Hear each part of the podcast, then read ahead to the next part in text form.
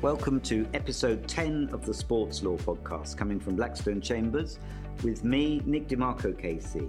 Today, we shall be discussing the fascinating subject of sport and the metaverse. Now, people argue about the definition of the metaverse or Web3 and even whether it really exists. But we're broadly talking today about a virtual 3D world where people can interact with each other far more as active participants than as mere spectators.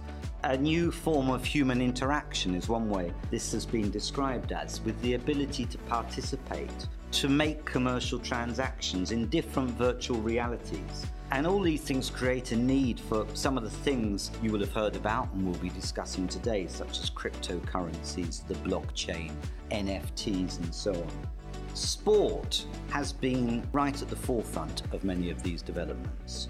But rather than get into an abstract discussion about what all this means, what we aim to do in this podcast is explain what the relevance of these new technological innovations are likely to have on sport, what the common legal issues that arise as a result of them, and what to look out for in the future.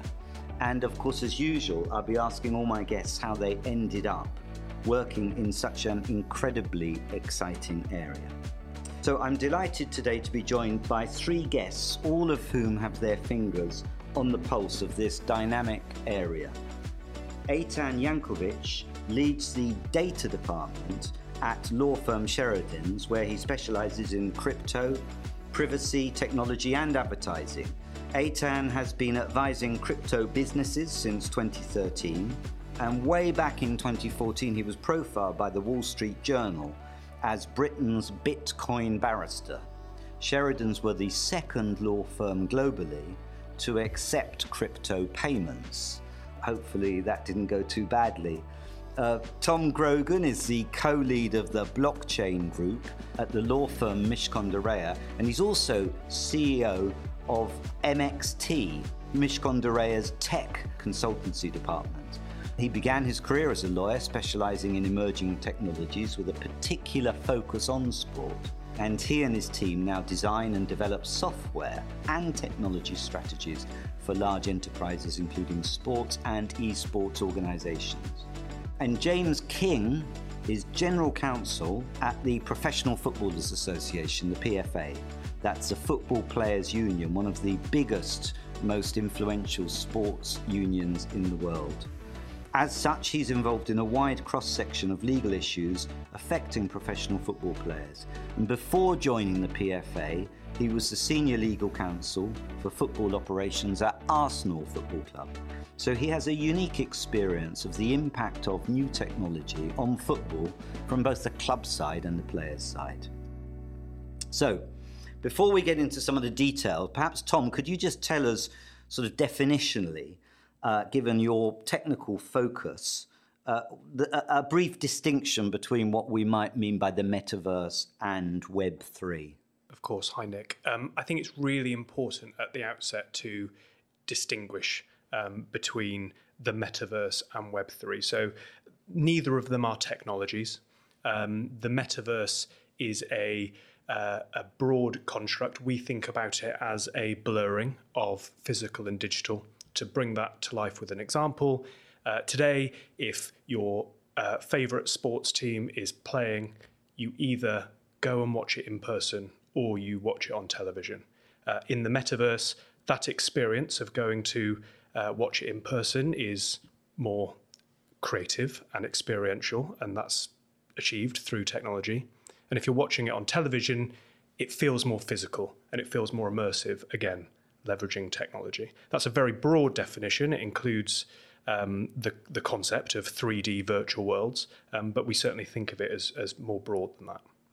By distinction, Web3, uh, Web3 has meant a great many things over the last 10 years, um, but always it refers to the next evolution um, of the World Wide Web.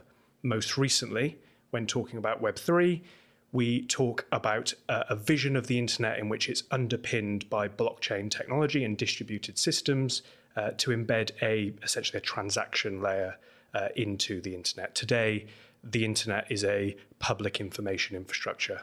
In Web3, you embed a payment infrastructure within that as well. It's so important to distinguish between the two because the metaverse can categorically exist with or without Web3.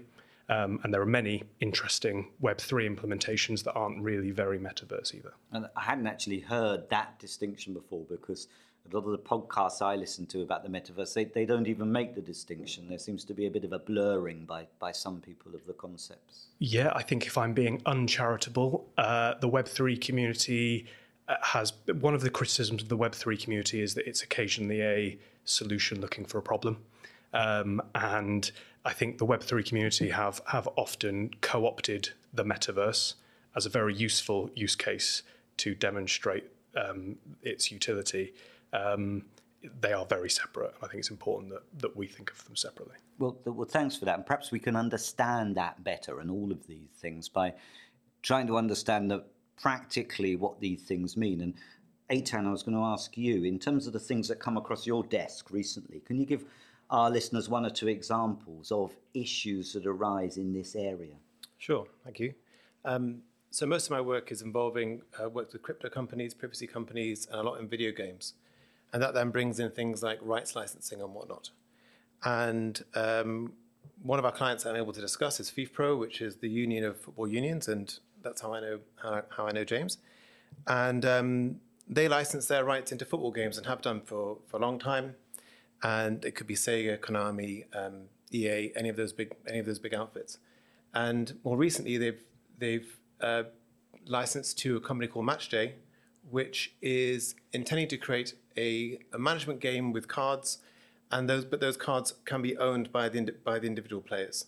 And so when you look at the the history of, of the internet, as as Tom was as Tom was um, sort of bringing in, it's it's gone through these iterations of read, write, and then own. So initially, the content was there for you. That's Web 1. Web 2 is social media, where people are generating content for each other, and that's the writing part of the internet.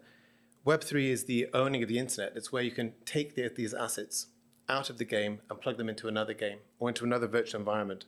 And this metaverse concept is, a, it's, it's distinct from a universe in the sense that it's a universe of universes. And so um, this will then allow we, I mean, personally, I hope not in a kind of speculative way, um, because I do recognize that NFTs and other crypto have been used very speculatively, and they are, the, in a lot of cases, the solution to no one's problem. Um, but hopefully, it will allow people to to start to innovate in other ways based on the IP assets that they take from one game and apply them to another game, building games on top of each other's.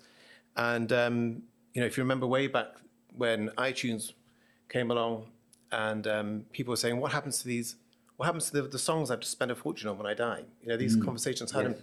hadn't been had, and then all of a sudden they, they came to the front of everyone's mind. Web3 should theoretically solve that because you're in custody and you're taking physical possession of the, uh, or digital possession of the of those in-game assets that you're spending your money on, or other virtual assets.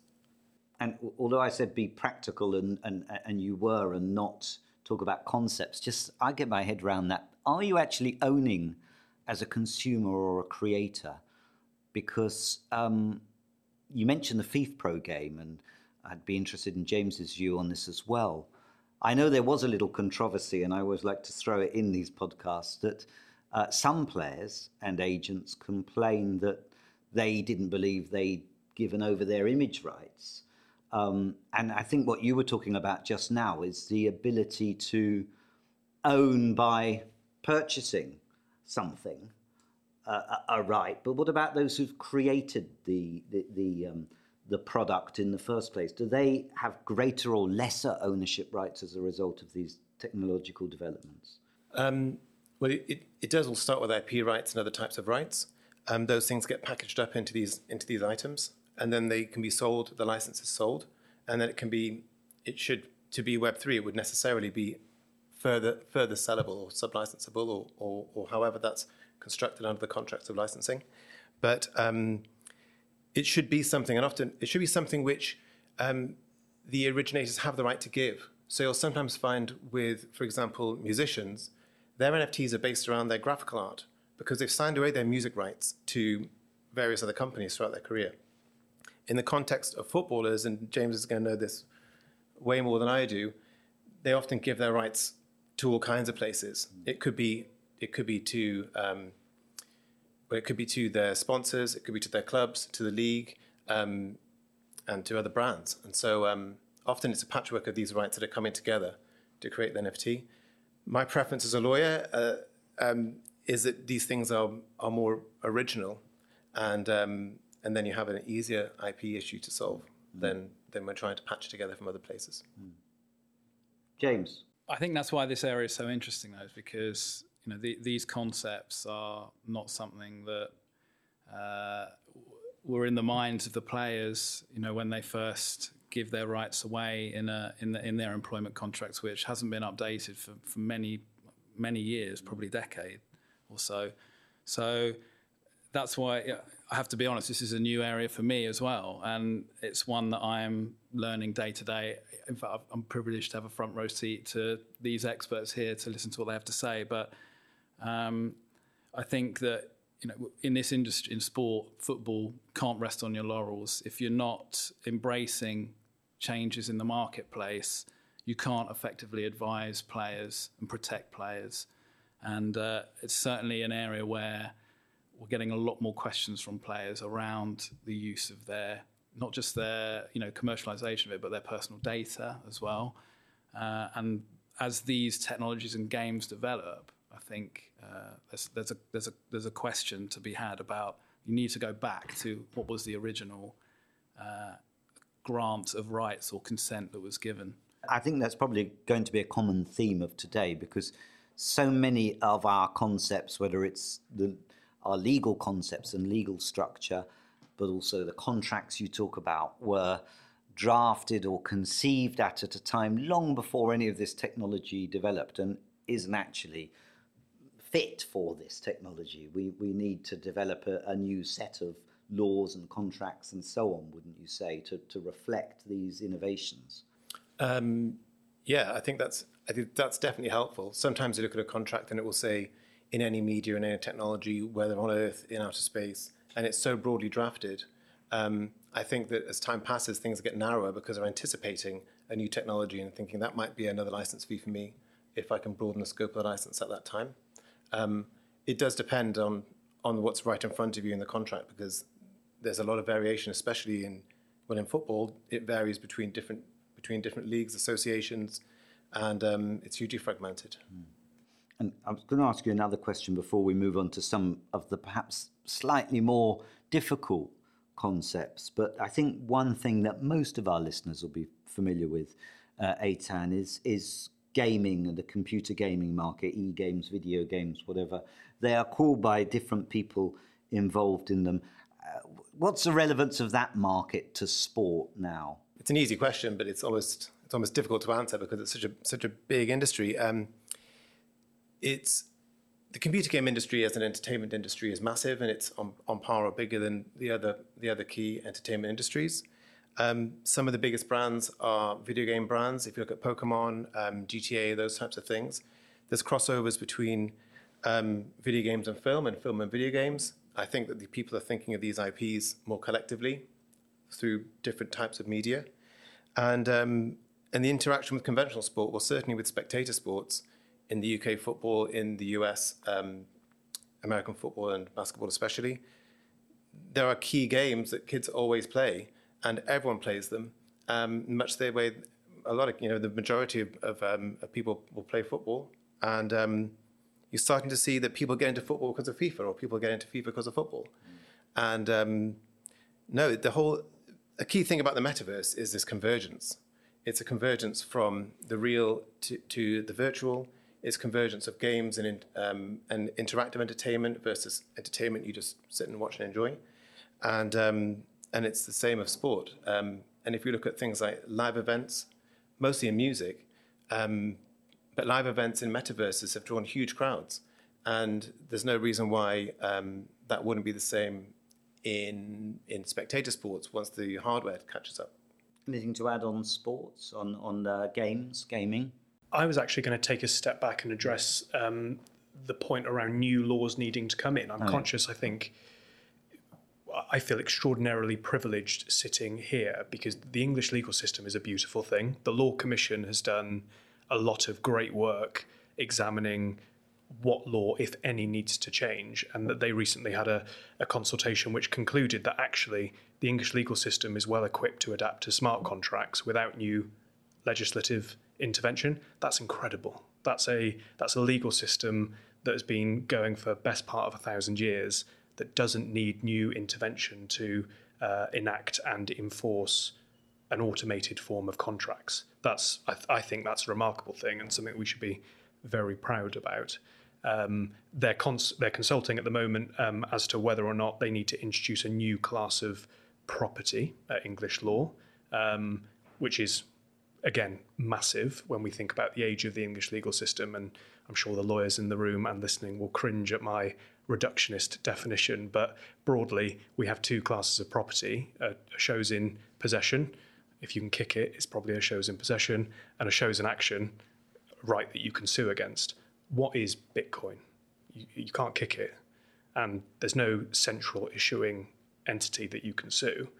So, what is it? Currently, they've done some uh, legal magic to uh, argue that it, it, falls under a very broad definition of a, of a chose in action, um, but they're now consulting as to whether or not they're going to introduce something new. I think that's one of the most interesting things we'll see come out. Mm. And James, just on gaming, I don't know if you're a gamer or any of your. I, sh- I, should ask our producer: Is there anyone else around the table a gamer? Look, sometimes, yeah. Oh, I wish I had the time. Um, is it a sport? Is, is, is esports a sport? What's anyone's views on that? Is it, you know, can it be in the Olympics? Will we see it in the Olympics? I think we will. I think we will. I mean, it's. I, I remember when I first started, you know, working in sport, and e- esports was something we, I was encouraged to uh, embrace and get to know. And I have to say, it's not really my thing, um, but in the space in, over the last 10 years it's grown hugely. And I, when I was at Arsenal we met with uh, I was working on the retail side. There was a retail provider who was doing his first esports event. He didn't know what he should take along in terms of merchandising. He sold everything out within an hour. It, he just completely mis, misjudged the, the, the, size of the market there and it is, it's booming. Um, I certainly think it is. I mean, Lando Norris, Formula One driver, describes himself as a as a full time streamer, part time F1 driver. Um, that's it, it's it's certainly. I think we're very precious about what what constitutes a sport. Mm. I don't know why. Really, it's it's entertainment. Yes, um, and I think it ticks that box. Can I ask you a more difficult one now? I think it's more difficult. Um, NFTs. I know uh, the sports group you're involved with, Tom um, is involved with a range of NFTs and utility token projects. And certainly, we've seen an explosion of activity around that area in the last year or two, including in football in particular. But I think there's still a lot of people that don't really understand. I'm not sure if I completely do what an NFT is and how it works and what its value, therefore, could be in sport. Can you tell us about that? Yeah, of course. So on a blockchain, we have assets um, that are represented by way of token. Those are either fungible, i.e., completely interchangeable with one another, or they are non fungible, i.e., they have unique characteristics, which means there's no uh, ready substitution.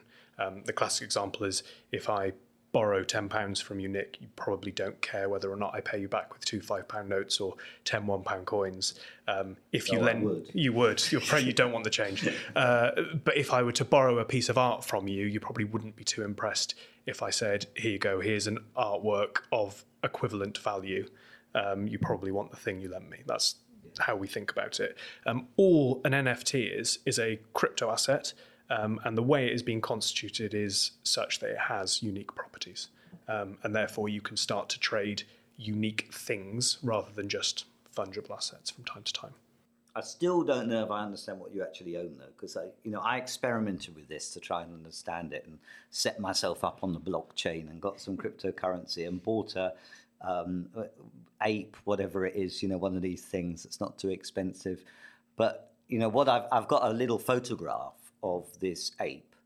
And I've got the digital certificate proving that it's my NFT.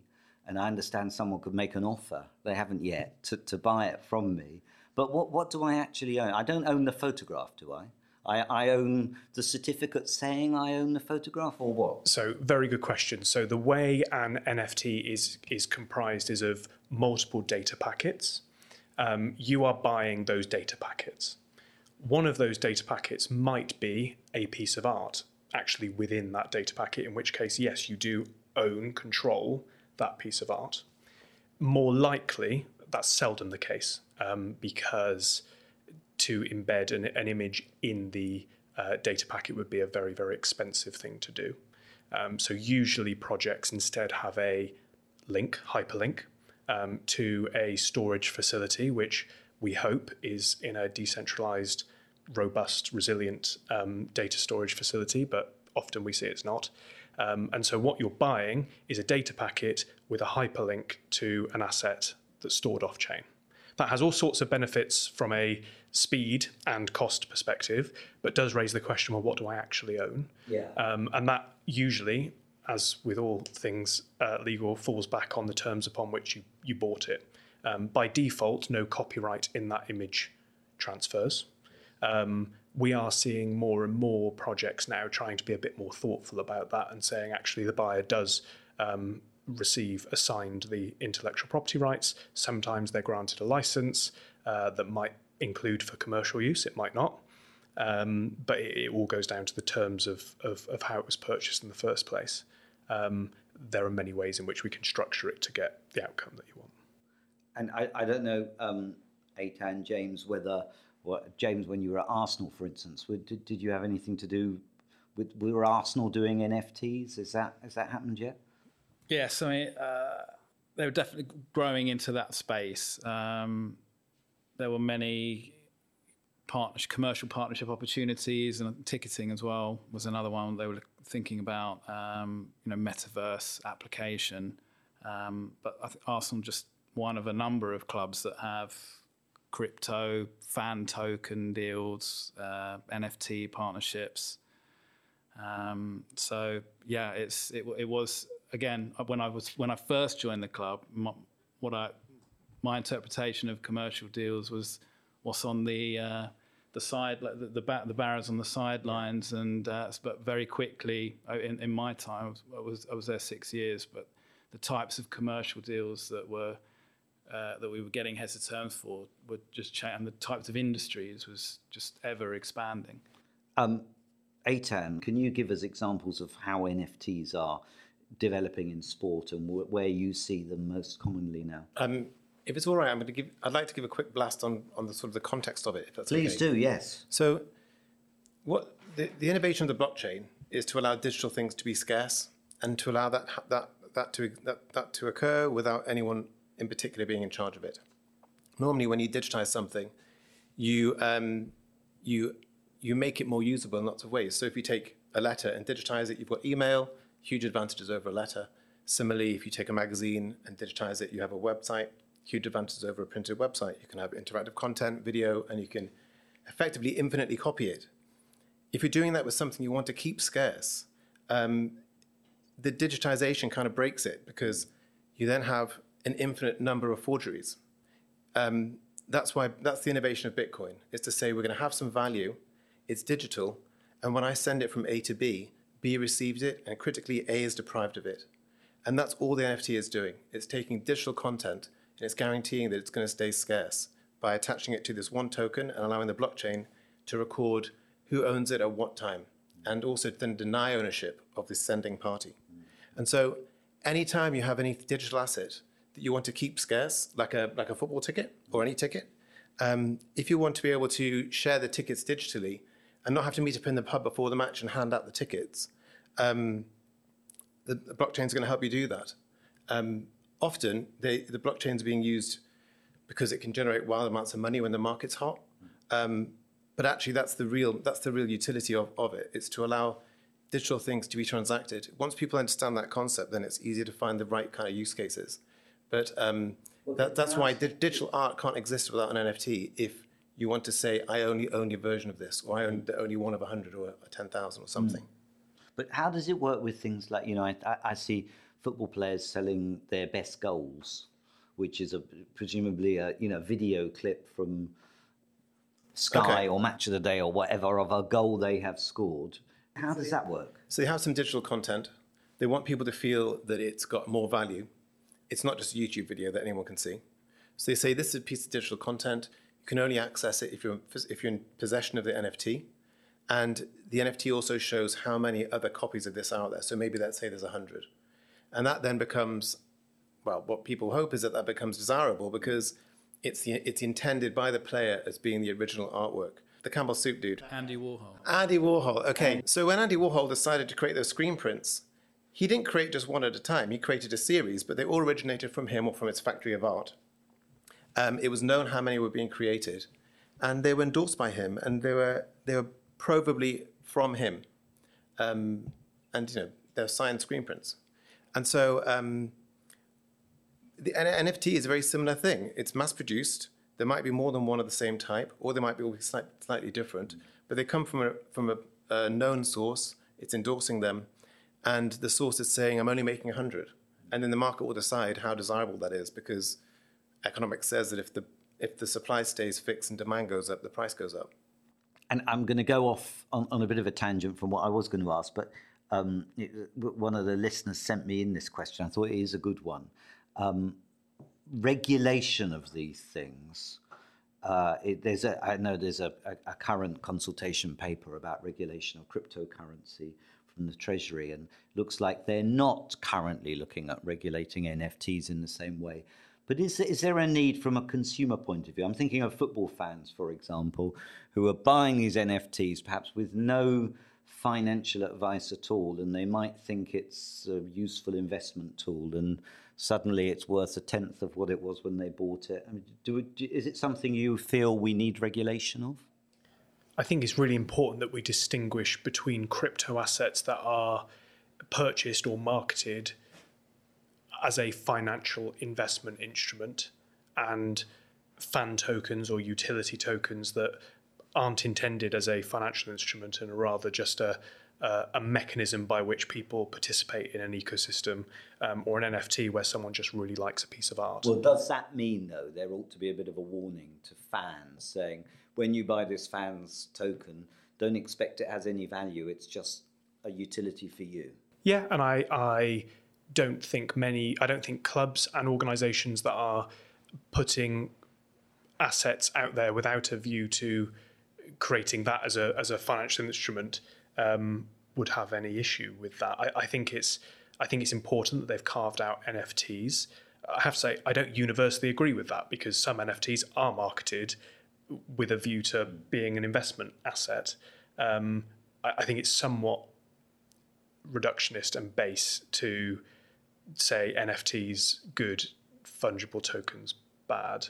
Um, I think we need to look at what how a, how an asset is marketed, the the motivations for purchases. um, and the sort of commercial rationale behind launching it in the first place. I do think, to be controversial, sports teams need to do better than they're doing right now.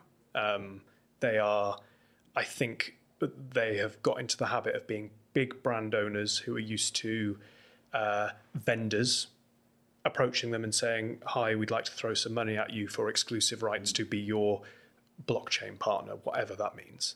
Um, I think they have to do better than that. I think they need to think, actually, no, we're not a sports club. We're a media company. We're an entertainment company, and all of these things are actually part of our core business, and we should be doing things that are interesting and innovative with their with their assets rather than flogging it to the highest bigger, bidder. It's interesting what you say, then, because some players have raised that with us, and you know, not all not all players are happy to endorse and promote NFTs. Um, you know, interesting. Pl- players don't have a choice over what commercial partnerships the club or the league enters into, and we we have had players that have said, you know, they're they're opposed to NFTs because of the um, volatility in the market and fans potentially losing money. Uh, but the other end of the spectrum, we've had players and agents that aren't happy that they don't have an interest in the NF- NFTs and the secondary market.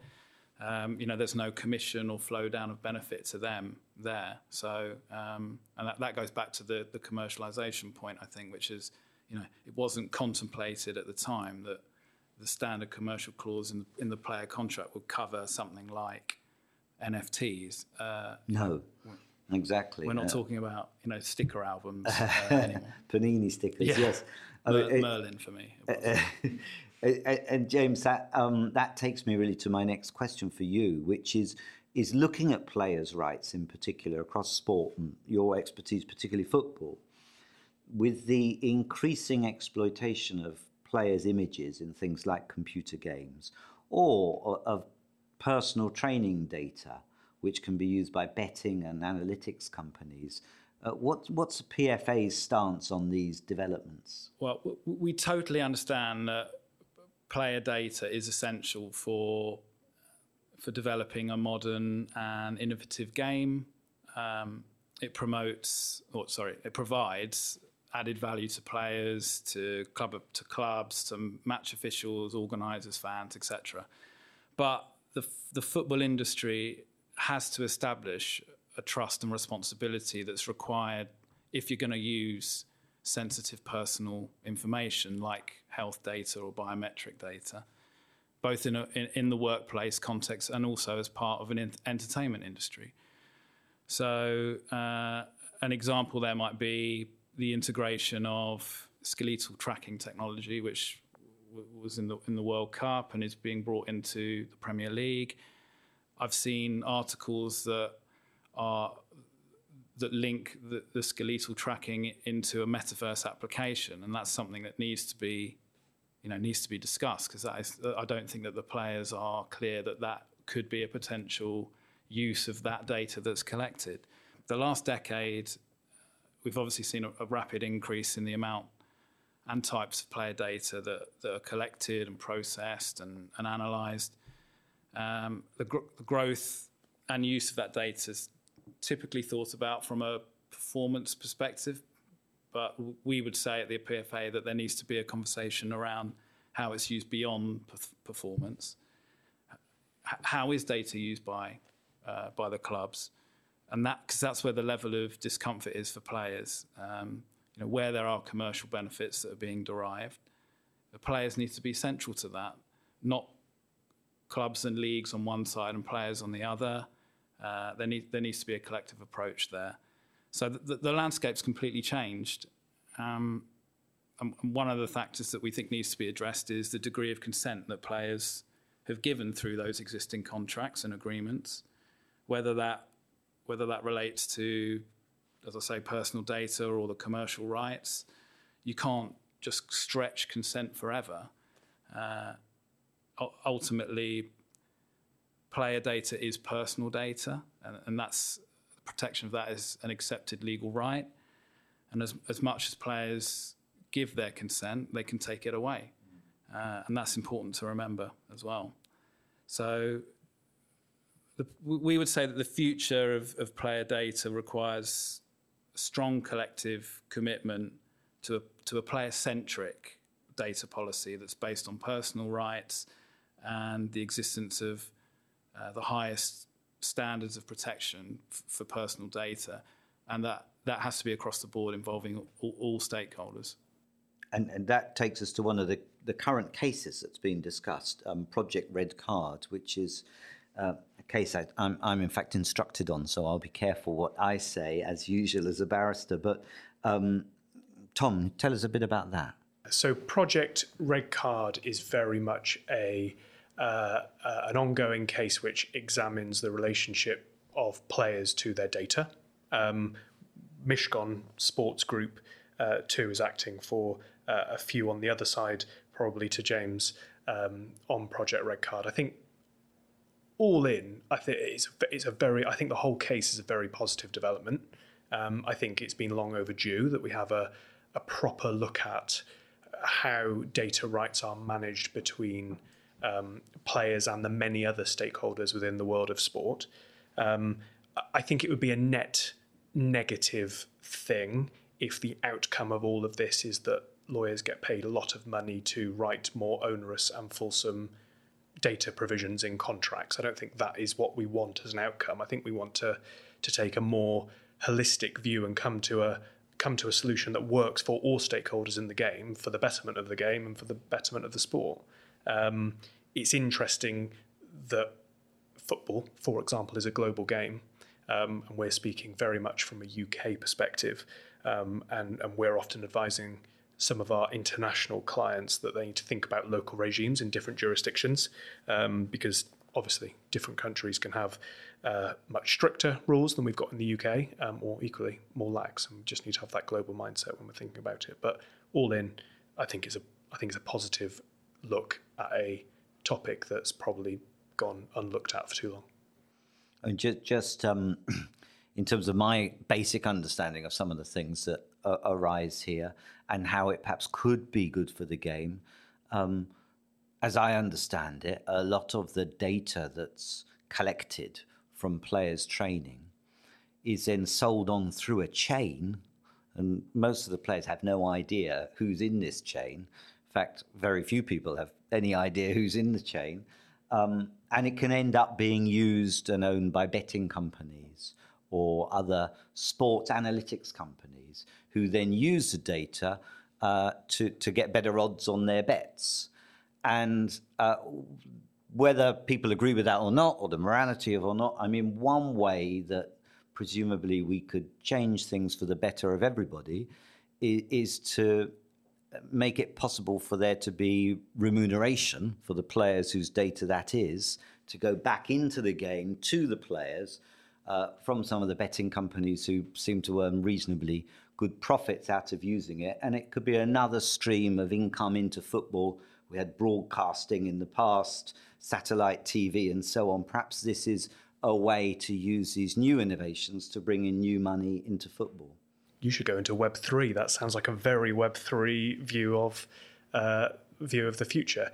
Absolutely, I think the challenge for this, that sort of view of the world is the same challenge that many Web three vendors have found. It, that isn't how innovation is funded, and and if the people with the money don't want that, it can be very very difficult to make them cede control and cede revenue streams in this space. Eitan. I, th- I think with um, with Project Red Card that well, with privacy laws generally, it's about privacy itself. It's not about a commercial right to the data or the IP in a database or copyright in a database. And um, and I think that GDPR does provide that people will obtain data from sources other than the individual. That isn't to say that the individuals couldn't become sources of data themselves, and it might be they want to share more data. Um, the internet's basically free because you give your data away, and it's a value exchange, and that's very well understood, I think, um, in the industry and increasingly understood in you know amongst amongst the population. You know, the, uh, Zuckerberg line is it Zuckerberg? If you if if the product's free, you're the product, mm. and um, they just want you to hemorrhage all your data onto their platform so they can sell it.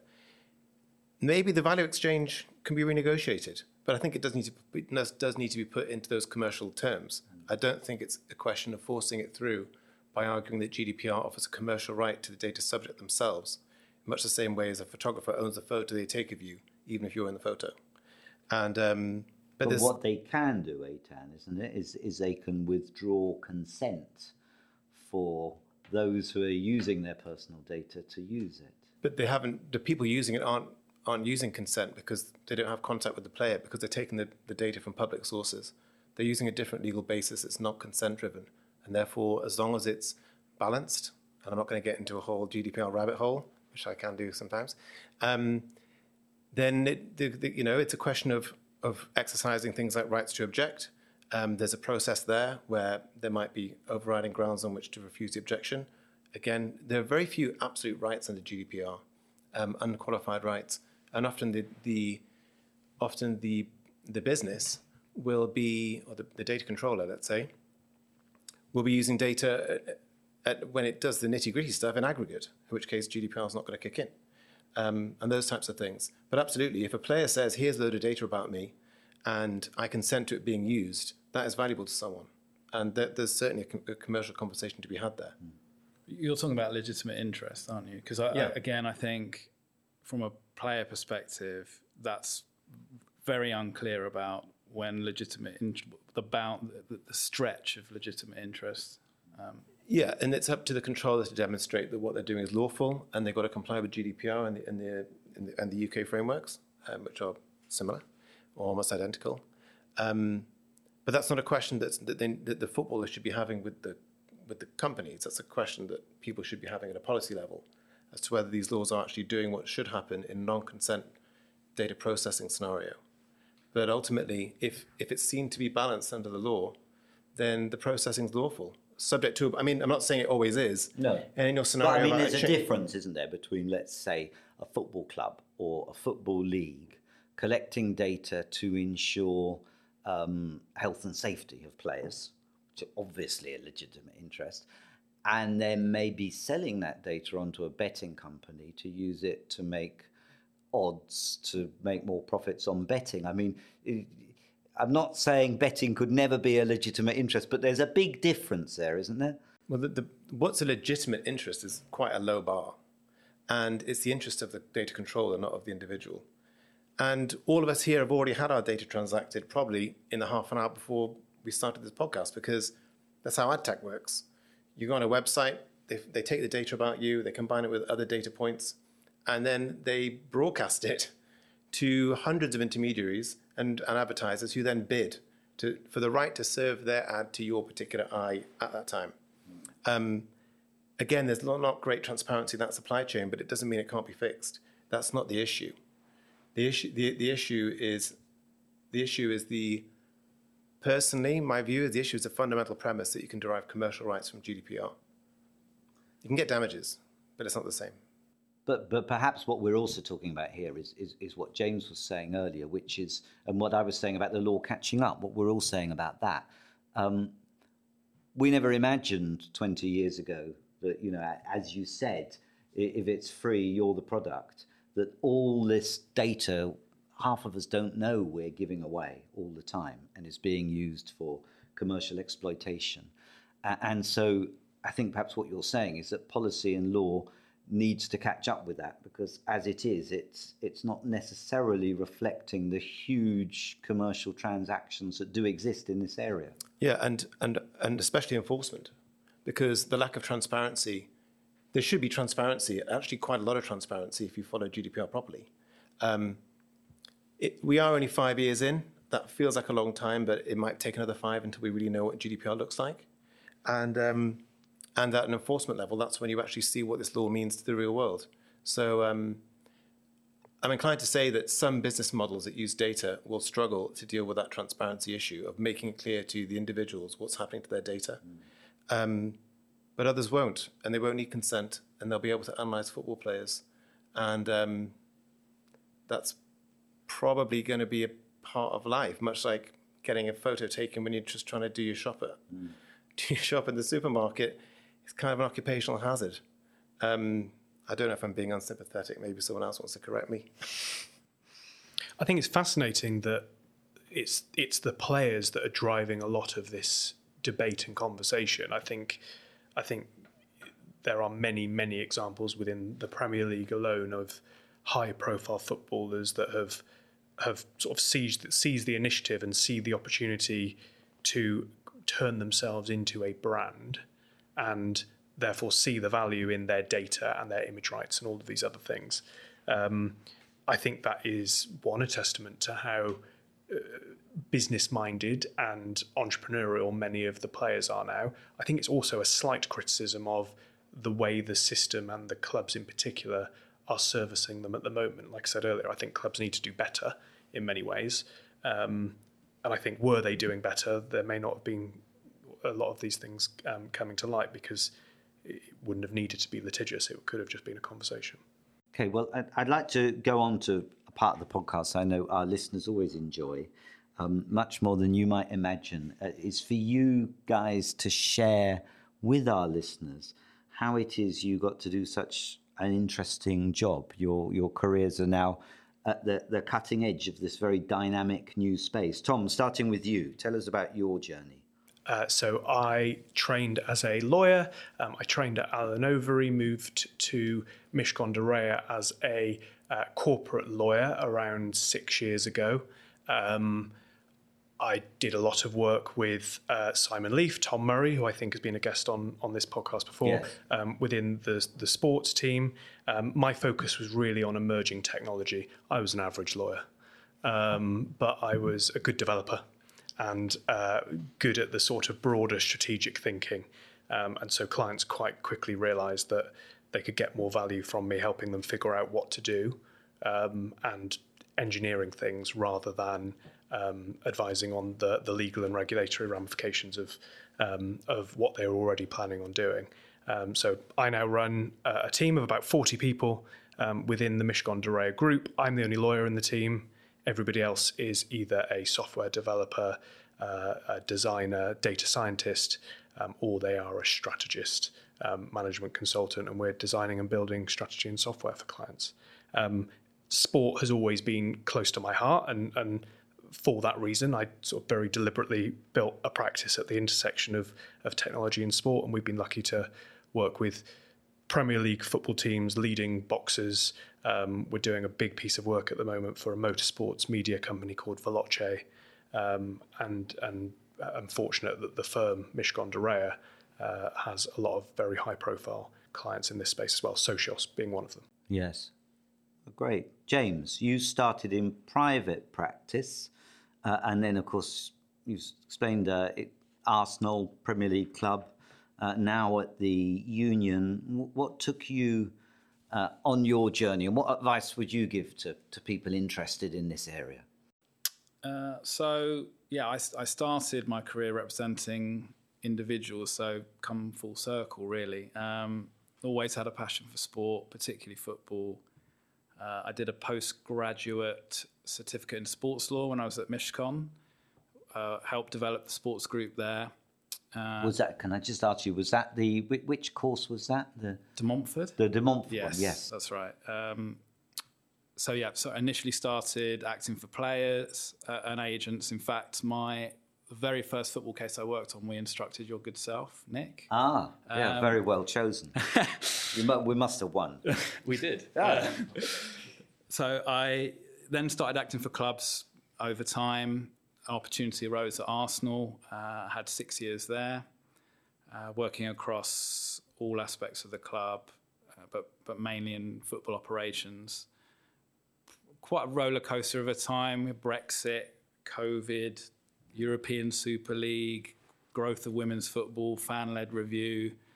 Aside from the ups and downs of, of football, um, but I, I saw uh, Vinai at the London Football Awards last week, and I said I'm, I'm trying not to take offence at the fact that the club's m- made such a significant upturn in fortune since I left.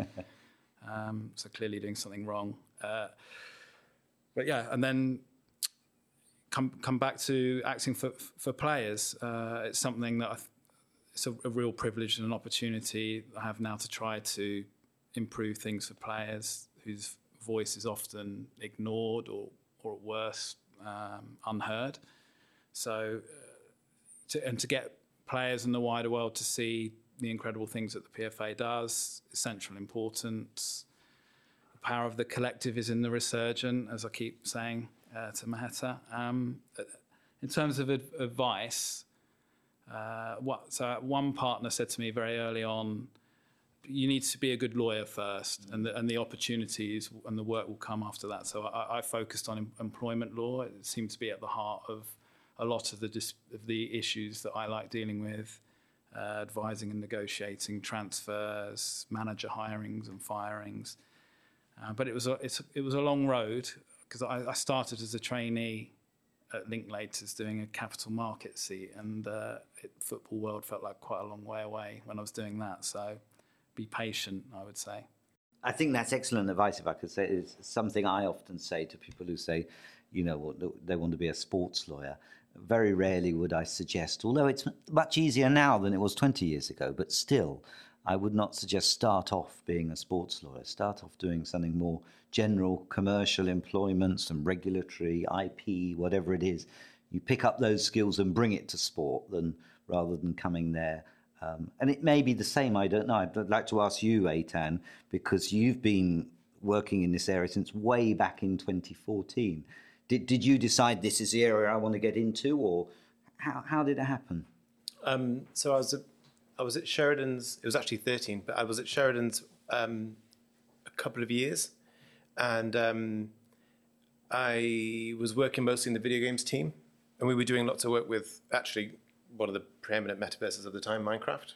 We, we acted for them from their from their second employee or first employee, second person, and um, and some of the gamers were coming through saying we we've already meet, we were already dealing in virtual currencies, but they were centralized currencies, and then there were these kind of grey markets where people would show up inside Second Life and hand over a bunch of some asset, and and they were supposed they were trading and uh, but they were trading for real world value, and um, there was a there was a regulatory piece I think in the US from FinCEN, which is a um, which is it's an effectively it's a type of a type of regulator for AML, and um, and some of the gamers were saying, what does this mean for our for our businesses where we're all kind of operating mostly indie games you see? So they're all kind of operating in this grey zone, um, trading these currencies, and they were like, does this does this mean I need AML? Um, because the guidance had, or the, the, the diktat from FinCEN was that Bitcoin, if you're trading Bitcoin, you need to take AML. And um, I I always wanted to just do as much technology as I could and try and work out what the work out what the future is going to be and then advise on that. And um, this just seemed either like it was going to completely crash and burn or it was going to actually change things. And so um, I just made sure I was the, the bloke who picked up all the Bitcoin work that was coming through. And at the time, the community was so small that you could um, you could just call people up, or you'd meet them at conferences. It might be a 150 person conference, but everyone will be there. And so, um, yeah, people like um, head of Coinbase, you know, go for dinner. We aren't in touch now, but um, but yeah, go for dinner, meet them at conferences, that kind of stuff. And um, and it was interesting to people, and it kind of it told a bit of a story. And as a media firm, the NFT thing was it was really easy for us because we're just in a firm surrounded by rights. It's so much IP rights image rights, um, sport, different types of media, and so um, NFT is just taking that and sticking an NFT on it, and um, and so that's what we've been doing for the last few years. And um, obviously, the market. This is one of the various crypto winters that, that have been seen since the beginning, since I guess from 2010, and um, yeah, but it's interesting at this kind of time because the more interesting the more interesting companies they they tend not to have a problem with it because they back themselves and they feel like what they're doing is is is relatively better than what's out there. Mm. If you feel you're just as good as everyone else and you're depending on the market to be hot, then perhaps your your product isn't as strong as it should be. Mm. So um, we're still busy doing all that stuff, and um, yeah, it's nice to see the clients kind of getting on with it, even though the the market is down. But for quite a few of them, it doesn't seem to bother them at all. Well, that's that's also um, very good advice that resonates because as as well as you know being a good lawyer, as James said, identifying a new area of growth and deciding you know you want to be in there and taking the initiative yourself, going to those conferences and meetings or something. It's certainly again a, a lot of what we had to do in sports law to get on in sport. what would your advice be, any of you, Tom, starting with you? anyone out there listening who says, you know, I, I really like this new technology, I like to get involved in this legal area, what should they concentrate on? Good question. I think my advice would be the opposite. Don't be patient. Be impatient. be be super direct. Um, identify. Don't fake it. I think. I think it's it's a long old career if you're going into an area not because you're interested in it, but because you think it's going to be a big thing. Pick something you actually care about. Pick something you believe in. Um, ideally, don't make that an industry that's totally in decline. Um, but but find something that you're passionate about, that you're interested in, that you're uh, enthused to read about and learn about in your spare time, and make yourself the incumbent in that space. Um, I think the only way you do that is by being ruthlessly disciplined and focused mm. and dedicated. And is this an area that you, you feel there will be more opportunities in for lawyers in the future? I think everyone's nodding their heads. And, you know, going back, just imagine you're a law student now. What, what subjects in particular do people need to be looking at? What, what core subjects of law do they need to understand to properly get into this area? Well, it's, it's again, it's this convergence thing. It's partly it's data and digital identity. If we're talking about metaverses, that's going to happen, and Twitter is now talking about verified IDs and more, more prevalence of that. Um, it's IP, um, it's advertising that links and funds a lot of it, and there's going to be some regulatory stuff because um, crypto sits so uncomfortably over so many different areas of regulation. So um, it it can sometimes be tricky to keep on top of it all, and you kind of do eventually need a team. Um, but I would I would start with the, with that list. Um, I, I, very early on, someone said to me, and a, a lawyer from the states who um, did did extremely well do you realize our future's in banking regulation? I thought, oh God, I do not want to be doing banking regulation. And um, I didn't. Um, so I wouldn't necessarily commit yourself to do all of those things. Choose the bits you like and find someone who you like. And to be clear to law students, the metaverse is absolutely inevitable. There is no way, there is 0% chance that our future isn't going to be increasingly a blurred physical and digital experience. Web3, jury's still out. Um, will the next evolution of the internet be underpinned by a transaction and ownership layer? Don't know. I hope so. I think it would be a, a, progressive step um, that would, would make the future much more interesting and potentially equitable. Um, but the metaverse is inevitable. There is no putting that back in the box. No way. And, and, some of our listeners might think we've strayed away from sports law a bit, but uh, perhaps it it raises the issue, given the growth of this area, that if you want to be a sports lawyer or get involved in the sports sector, one of the things you should really be looking at now is the metaverse, Web3, and all these innovations if you're going to bring something useful and helpful to clubs and players and so on. I think yes. everyone's nodding their head.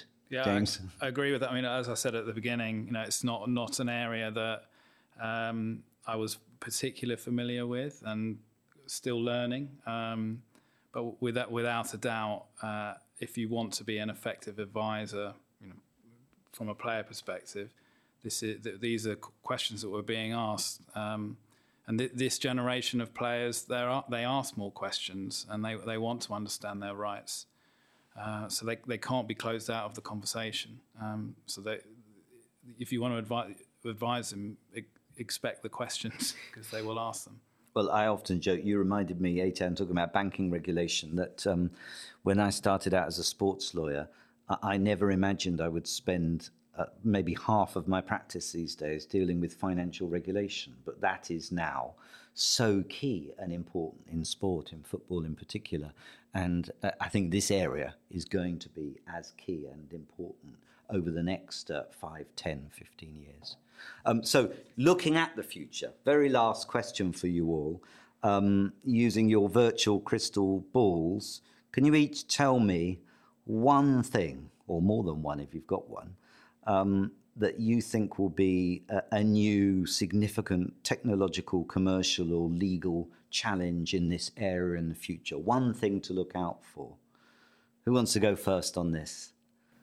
I'll go. Uh, so, so technological the price of hardware is going to come down more and more and more that will allow us to do more interesting things in the metaverse. I guess the other technological thing is what Meta does in this space, and I have very strong views on the Meta behemoth and Zuckerberg and what they are doing to society and our democracy. But they are solving technology problems that no other company in the world has to wrestle with. They have to build a system that handles 500 million concurrent users. That is by three orders of magnitude more than really any incumbent in the metaverse space has to deal with. Um, and so it'll be fascinating to see what they do. Uh, commercially, I think, I, I hope that we will see more and more clubs grasping that they are brands and they are entertainment companies and they are media companies as well as sports teams. And therefore, uh, deriving new revenue streams in more interesting ways by building and taking ownership of these things themselves rather than outsourcing it to the highest bidder. Um, and legally, I think we're just going to see a rising tide of financial regulatory um, regulation globally, especially in relation to crypto assets within Web3. Um, I think that's a net good thing, provided it's implemented properly. Um, and it will weed out some of the bad actors and allow us to focus on the amazing companies that are doing amazing things for, for real people. Excellent. James? For me, I think um, it, it, obviously in the years ahead, we're going to see huge growth and advances, more and more data points per player um, being collected. You know, talk, talking earlier about the, uh, player, player tracking in particular, this is uh, with, that we saw at the World Cup, and that's going to be brought into the domestic game. Um, but with that additional collection of millions of data points, that the risks associated increase, and uh, they're, they're, clear to, for me to see, and there needs to be better protection of the players um, in relation to, to that increased development of technology.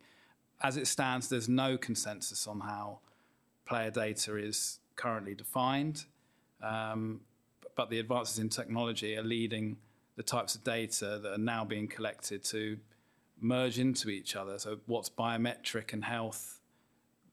that's rather rather than traditional event and tracking data. They all, they all seem to be verging into one another, and I would say that coupled with the commercialization of, of, of that data is a, is a major concern for players. And, it, and as I said before, it's something that you know this generation are asking more and more questions about. So um, yeah, I, I, expect there to be challenges ahead. And I think there's a new FIFA Pro, I say new, few, few months old charter, international charter now on, That's right. on, on this issue, isn't yeah, it? Yeah, so the, the PFA worked with FIFPro in in uh, collaboration with with FIFA. Uh, for the Charter of, of, of, Player Rights, which is is exactly trying to find some base standards that can be applied. And uh, there's actually a conference being arranged for April um, where, for the unions to attend, another one by, organised by FIFPro, to try to educate the player unions across the world uh, on evolution of this area to try to get a grip of um, uh, of player of the of the player position in this because if we if we don't understand it how can we possibly uh, look to protect and advise the players. Excellent. Eitan, what do you think we should be looking for? Um, usually, usually it follows from the hardware, and Tom was sort of alluding to this. You know, 3G 3G connection allowed social media to exist, and 4G allowed Netflix to exist because you just need that amount of data. Um, when Apple does something, it tends to do it really well, like touchscreen with the iPhone, and um, that VR AR headset thing is going to, I expect, be better than better than we are expecting. When, when are we expecting that to come Is out? it this year? It's going to be next month. Oh wow! and it, it, that that means probably after this has been broadcast, because or before this has been broadcast, I should say, because whilst we're recording end of March, we're probably going out in May. Okay, Sorry, so if, if that if that is as good as Apple products tend to be, and it's well adopted, then that's going to change, I think, the way we engage with all kinds of different um, events. So we're talking about a new, not great big clumpy VR it's, headset, but something new and Apple. But it's obviously all yeah, it's all it's all it's all going to be new and Apple and probably very white, and um, it's going. I imagine. I mean, it, Apple tend not to do things historically. They haven't done things unless they know they're going to do it well, and um, so I would expect that to be. I expect that to have an impact. Um, and the other one that I just can't I can't seem to get my head around is this generate you know AI generated content, where we'll get to a point where in the few years we'll get to a point where um, so much of the content on the internet will be machine generated, and it will be very difficult to understand um, what's real or what's human generated or what's not, or if we even care. And then what happens when the AI content starts to learn from itself? um, because it's it's the machine is starting to learn from other AI content, and how does that skew things? And do people present themselves well on the internet? Probably not. They probably rely on anonymity to say cruel and unkind things. And um, yeah, I'm not sure where I stand on this, but I, I did hear that 50% of AI developers say there's a 10% chance AI is going to end humanity. And um, Oh wow! And given that we're into we're into all kinds of fossil fuels and plastics and you know smoking and all that, we haven't shown a, a, a great a great ability to you know self preserve. So here we go. Hopefully, we'll get the podcast out first. Yeah. Before the end of days. Yeah. Well, that's amazing. I think I got from that hopefully cheaper computers or hardware generally, um, clubs needing more expertise. So there's a there's certainly a, a role for new jobs in this market in this area. Uh, greater regulation and scrutiny of regulation, which will be important for lawyers, including sports lawyers, player rights, um, and FIFPro, and then finally, Chatbox is going to ruin the world in some way. Um, so, whatever is the future holds, and it's all very interesting. One thing is clear: is that this whole area is going to be a boom area for sport and for law, and the intersection between those two things. And um, I hope this podcast and our fantastic guests have helped you understand some of those issues. Thank you very much. You've been listening to the Sports Law Podcast with me, Nick De Marco of Blackstone Chambers. For more information, you can find me on Twitter and LinkedIn, and of course, visit our website at www.blackstonechambers.com.